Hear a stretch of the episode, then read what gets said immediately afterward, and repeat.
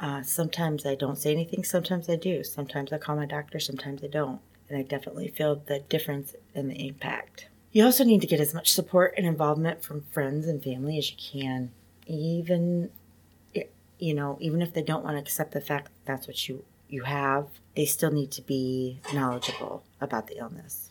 Mm, finally, I've heard medication is the only option to treat the illness, and talk therapy doesn't work at all. You know, I've hated counseling since I was 13 when I had to start it.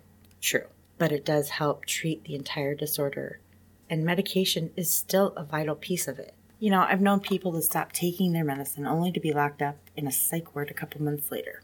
I myself have stopped taking my meds many times throughout my life, trying to convince myself I didn't need it, and they were the reason I was sick in the first place. Only once you've accepted your diagnosis can you start to learn and study the things that will trigger you, the things that you'll need help with. Keeping help and support in place, working on your holistic being.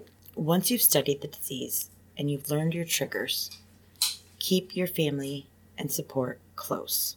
They will be able to help spot triggers that you don't necessarily find. Include your daily meds.